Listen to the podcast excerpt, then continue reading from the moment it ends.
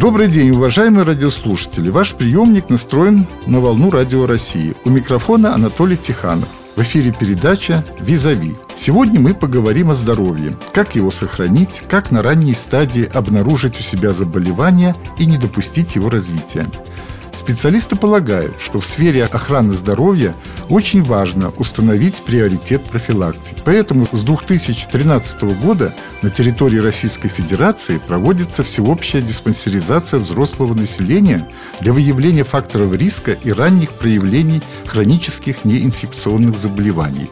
О том, как проходит диспансеризация в областном центре, мы беседуем с главным врачом Псковской городской поликлиники Галиной Ивановной Неваленной. Вообще, что такое диспансеризация? Это выявление социально значимых заболеваний прежде всего, то есть те заболевания, которые чаще всего приводят к тяжелым осложнениям и, не дай бог, инвалидизации. То есть медицинская наука настолько продвинулась вперед, что теперь не должно быть вот этого неоправданного страха, когда люди говорят, не пойду на диспансеризацию, вдруг выявит какое-то заболевание, буду переживать. Так вот, даже если выявляются онкологические заболевания на ранних стадиях, то сейчас это излечивается и без особых серьезных последствий. Но иногда бывает, граждане говорят, вот я бы к вам пришел днем, а я в это время работаю, например, на каком-нибудь конвейере. Работодатель частный руководитель, допустим, не отпускает. Поэтому мы в своих разговорах призываем все-таки работодателей внимательно почитать тот же самый 323 федеральный закон, по которому они тоже несут ответственность за здоровье граждан.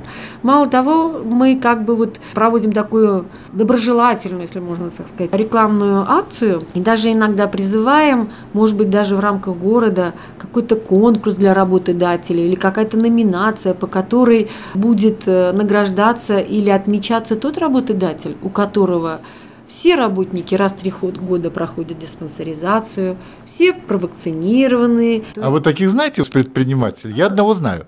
Знаем. Мало того, у нас есть такие организации, которые традиционно осенью заранее спрашивают, когда мы получим вакцину против гриппа. То есть не мы их вот силком сюда привлекаем, а они организуют и приходят их работники, и работодатель сам в первых рядах. Заранее нам присылают списки, мы подбираем удобное время, заранее выписываем а, направление на обследование, удобное время вплоть до субботы или какие-то специальные дни, которые не в ущерб их конвейеру или каким-то технологическим процессам в организации.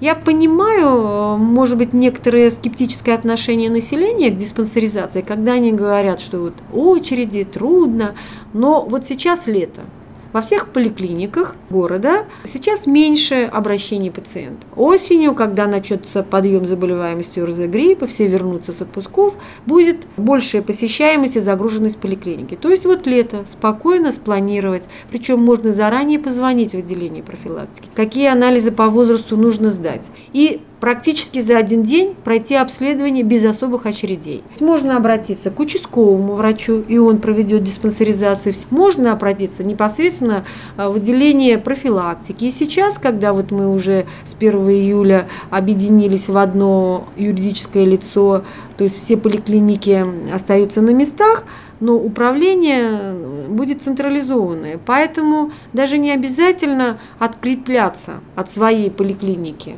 Единственное, конечно, диспансеризация проводится раз в год, поэтому наш-то призыв, и мы вот когда проводим беседы с пациентами, или когда участковые медсестры идут на участок, раскладывают в почтовые ящики приглашения на диспансеризацию, мы специально их печатаем, мы-то как раз хотим, чтобы вот в большей степени пришли те, которые вот годами не посещают поликлинику. Потому что те, кто регулярно приходит в поликлинику, нам легче их пригласить. Вот, допустим, сегодня мы э, в отделении профилактики, у нас есть плановые граждане, которые пришли с организацией, и в том числе, например, молодой человек обратился за водительской справкой, и ему предлагают, вы по возрасту подпадаете под диспансеризацию, пройдите диспансеризацию, а самое главное, вам справка дешевле обойдется, потому что анализ крови, там необходимо обследование исследование вы пройдете бесплатно в рамках диспансеризации.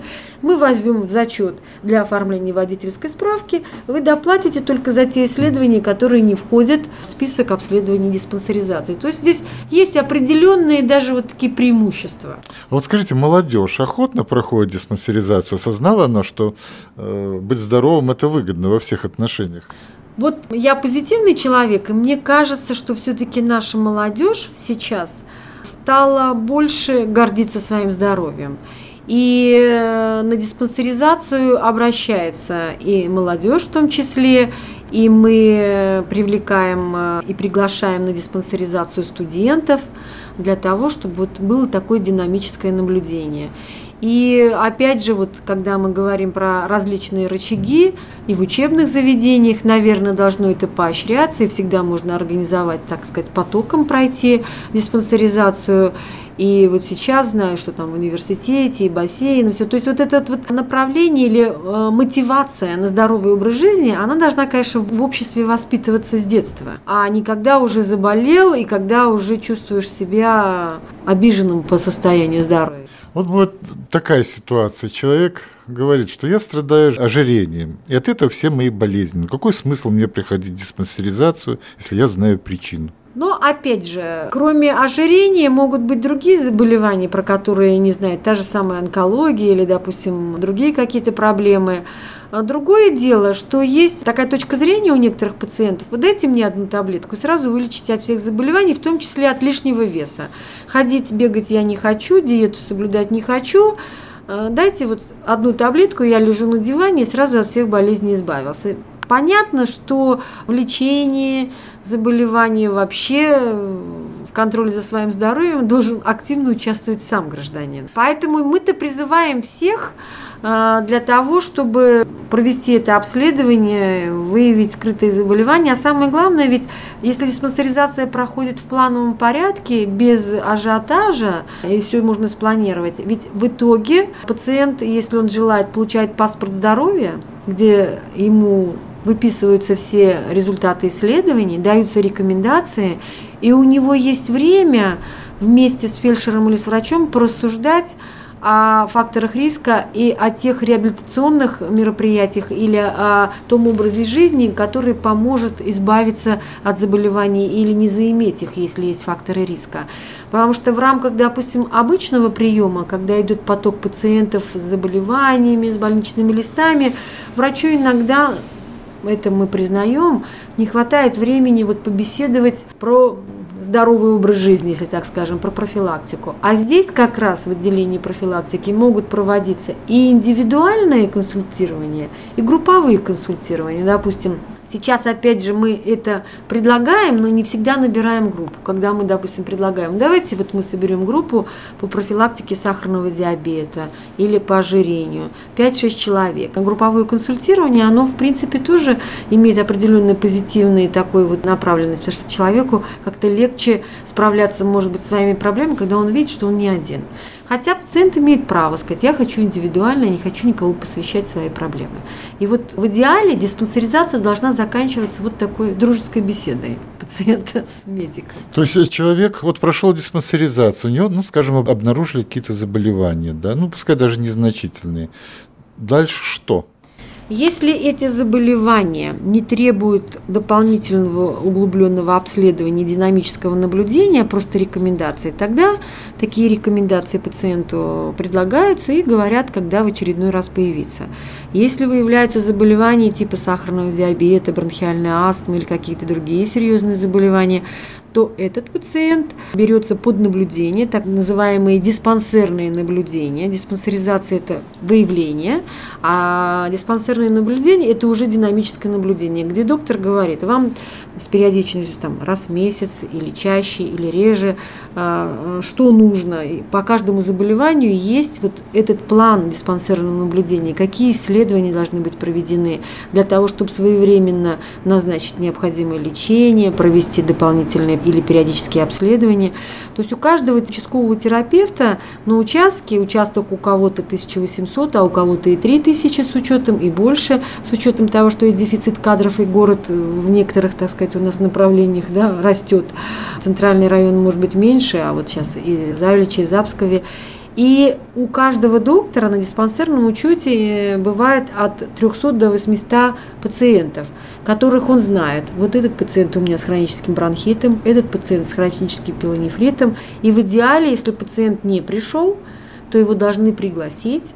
То есть вот идеальная модель работы участкового врача, когда он всех знает в лицо – знает, что в этом году вот эти придут на диспансеризацию, в следующем эти. И вообще-то за три года мы должны, получается, практически сплошную диспансеризацию провести, если бы все пациенты пришли. И мы бы уже понимали профиль здоровья какой. А вы можете вести учет? Знаете, кто пришел, сколько Конечно. не пришло? У нас э, ведется учет. Причем, если пациент забыл, проходил он диспансеризацию или нет, то у нас ведется персонифицированный учет. Кроме того, заводится специальная документация. В электронном виде э, результаты обследования сохраняются. Если вдруг, например, потерял паспорт здоровья, но не делать же повторно флюорографию или маммографию, допустим, для женщины, рентгеновское лишнее облучение, то тогда пациент обращается, просит продублировать эти результаты результаты. То есть, э, в общем-то, все это учитывается, и дальше э, по желанию пациента вкладыш э, в карточку вкладывается, ну вот паспорт здоровья, или мы иногда даже оставляем в течение полугода или года карточку в отделении профилактики, потому что иногда пациенту нужно что-то там проконсультироваться, чем обращаться в регистратуру, брать талончик участковому врачу, он напрямую приходит в профилактику и вот говорит, что там 2-3 месяца назад я у вас был, вот хочу там проконсультироваться, понять. То есть вот отделение направление профилактики, оно и существует для того, чтобы заниматься ну, большей частью здоровыми людьми или с людьми, у которых факторы риска, потому что лечат потом уже участковый терапевт. То есть профилактика передает э, информацию о пациентах, у которых выявили заболевание, участковому врачу или кардиологу, неврологу, гастроэнтерологу, профильному специалисту под наблюдение. Но, тем не менее, вот мы иногда говорим, что у пациентов, когда вот так все слаженно получается, пришел, за один день все обследование провел, у них уже вот такие доверительные дружеские отношения с отделением профилактики, и они даже иногда содействуют тому, чтобы записать пациента, ну вот как бы вот такое вот, как я говорю, минуя регистратуру, идут дружелюбные отделения профилактики. Даже такие примеры есть. А вот если человек хочет ну, какое-то дополнительно пройти обследование, ну, скажем, сканирование мозга сделать, или как это называется на вашем угу. языке, это ведь не предусмотрено в диспансеризации? Ну, вообще система обязательного медицинского страхования или бесплатное, так сказать, здравоохранение подразумевает, что обследование должно быть оптимальным, то есть э, нехорошо, когда мы не назначаем исследования, и нехорошо, если мы назначаем все, что существует, потому что тогда это нерациональное использование тех же самых государственных бюджетных средств. Поэтому вот такое вот пожелание пациента, вот я хочу сделать это, а нет показаний, оно, естественно, будет э, воспринято врачом как необоснованное направление, и врач постарается убедить, что это исследование ни к чему, например, там КТ мозга или еще что-то. Ведь многие методы исследования, они же еще и не безразличны для здоровья, особенно если связаны с рентгеновским облучением. Но вот пациент очень хочет – вот он очень хочет. Тогда ему могут сказать, вы знаете, вот мы в результате диспансеризации не видим оснований для таких исследований. Вот ваше пожелание – это ваше личное пожелание. Потому что, в принципе, ведь э, разумность здравоохранения, рациональность использования финансовых средств в том и состоит, чтобы назначить тот оптимальный перечень обследований – и то оптимальное количество препаратов лекарственных для того, чтобы помочь больше, чем навредить. Ведь и лекарства в большом количестве могут не столько помочь, сколько навредить. Поэтому здесь, конечно, такой разумный рационализм. Но опять же, если, например, пациент в рамках диспансеризации говорит, что там частые головные боли, там головокружение или еще что-то, тогда, естественно, будет консультация невролога, невропатолога, который уже как специалист определится, может быть, и нужно провести ОЗДГ сосудов, брахиоцефальных сосудов и какие-то да, обследования. Но у нас ведь, знаете, самый лучший врач-диагност и врач-терапевт – это интернет. Вот в интернете почитали, вот нашли то, что им запомнилось, запомнилось, да, и пришли и сказали, вот еще и с вот какое обследование, и вот уже лечение. Я иногда шучу и говорю, ну тогда получается вообще и поликлиника не нужна. В интернете нашел, что нужно сделать, в интернете нашел, чем лечить. Это правда. Такое тоже есть. Но с другой стороны, человек имеет право знать точку зрения интернета. Хотя я всегда говорю, понимаете, ведь в интернете иногда скрытая реклама. Сначала рассказывают, как все страшно, как все плохо, и, наверное, у вас серьезные заболевания, а в конце мелким шрифтом приходите к нам. Вот Такому-то такому-то адресу. По такому-то адресу вот наши расценки и будете абсолютно здоровым. Так вот, государственная медицина чем отличается? Лишнее назначение не проводится, и лишний раз ущерб здоровью э, не назначаются какие-то серьезные обследования. Но а за деньги Хотя, наверное, даже в платном здравоохранении тоже должна быть разумность. Если человек пришел готов расстаться с деньгами, это не значит, что нужно сделать исследование с головы до пяток. Все-таки разумность должна быть. Галина Ивановна, техническое оснащение поликлиник позволяет вам проводить диспансеризацию на высоком уровне? Для диспансеризации все три поликлиники оснащены достаточно. Есть все то необходимое оборудование. Кроме того, в рамках города те исследования высокотехнологичные, которые необходимы, они тоже э, проводятся и доступны, но именно по показаниям. Вот все, что надо для диспансеризации у нас есть. И даже несмотря на то, что у нас есть определенные определенный дефицит кадров, если все хорошо спланировать, все получится. И пациенту будет удобно, и обследования все будут проведены, и если уж, например, ну, не достигли какого-то там согласия э, врач с пациентом по объему обследования, но это тот вопрос, который можно решить в индивидуальном порядке.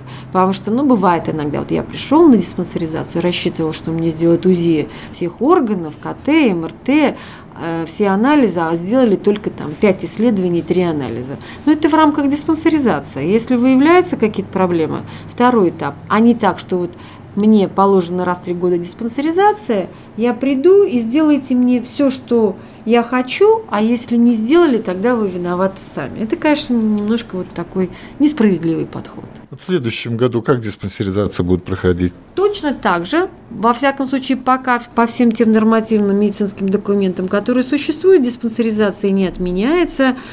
И я так полагаю, будет, наверное, проходить в том же режиме. Но иногда бывает, э, вот как в этом году, допустим, э, был дополнительный приказ, уточняющий обследование. Ведь диспансеризация проводится не ради самой диспансеризации. Проводится анализ в масштабах страны, какие заболевания выявляются. И, допустим, включаются новые исследования, вот как сейчас УЗИ э, для женщин, УЗИ органов малого таза для того, чтобы исключить онкологию яичников и матки. И не исключено, что в следующем году, допустим, какое-то исследование из скрининга будет э, исключено, а какое-то добавлено. Потому что диспансеризация позволяет мониторить здоровье всей страны, если так можно сказать, отдельных групп. И если, например, э, мы видим, что растет заболеваемость в каком-то направлении, то тогда в диспансеризацию могут включаться еще какие-то дополнительные обследования. А так вот сейчас в основном это вот направленное выявление еще раз сахарного диабета, бронхиальной астмы, сердечно-сосудистых заболеваний, онкологических. То есть вот таких значимых заболеваний, которые могут протекать скрытно. Мы же не говорим про инфекционные заболевания, манифестные ОРЗ, грипп. Это и так человек придет волей-неволей. А мы же подразумеваем, что диспансеризация должна выявить или скрытые заболевания, протекающие незаметно, или же факторы риска. Но иногда, к сожалению, бывает, что выявляем запущенные формы. Скажите, может быть, есть какие-то подсчеты экономические, экономический эффект диспансеризации? Ну вот, когда говорят про экономический эффект здравоохранения, да, рентабельно, нерентабельно, или про диспансеризацию, ну вот не всегда все можно сосчитать. Вот как можно сосчитать экономический эффект, если к нам пришел э, молодой человек 21 года – мы посмотрели и поняли, что он здоров. И рекомендовали ему продолжать тот же самый здоровый образ жизни. Его экономический эффект будет, когда он доживет до определенного возраста, дай бог, до, так сказать, там, старше 80-90. И вот мы тогда поймем и посчитаем, сколько пользы он принес государству, не болея, а работая и ведя здоровый образ жизни. Поэтому, в принципе, вот иногда берется в критерий, так сказать, оценки эффективности снижение смертности, снижение заболеваемости. Но это вот показатели есть интенсивные экстенсивные, когда вот повышение заболеваемости, выявляемости, например, в результате диспансеризации, это не значит, что люди больше стали болеть. Мы просто выявили те заболевания, которые раньше не выявляли. И если раньше у участкового врача было, допустим, 10 человек с хроническими заболеваниями, а теперь 100, это не значит, что он их плохо лечил и все они заболели. Это значит, он молодец, он выявил. А теперь дальше предотвратить осложнение. Поэтому здесь нельзя вот подходить э, к цифрам однозначно. Ну да, конечно, это, это верно. Галина Ивановна, такой вопрос. Скажите, вот вы и ваши сотрудники прошли диспансеризацию? Да. Значит, у нас безоговорочно. Дело в том, что э, кроме того, что диспансеризация раз в три года проводится, все медицинские работники по определенному приказу, 302 приказ, обязаны раз в год проходить медицинское обследование. Мораль такова. Мы пропагандируем диспансеризацию, приглашаем и можем даже сказать, вот мы прошли. Иногда, правда, задают такой вопрос. А сами-то вы проходили? Вот, пожалуйста, мой паспорт здоровья я прошла. И прививку сделала. На этом я прощаюсь с вами. Передачу провел Анатолий Тиханов. Не забывайте слушать нас в интернете на сайте ГТРК Псков. Будьте здоровы и до новых встреч в эфире.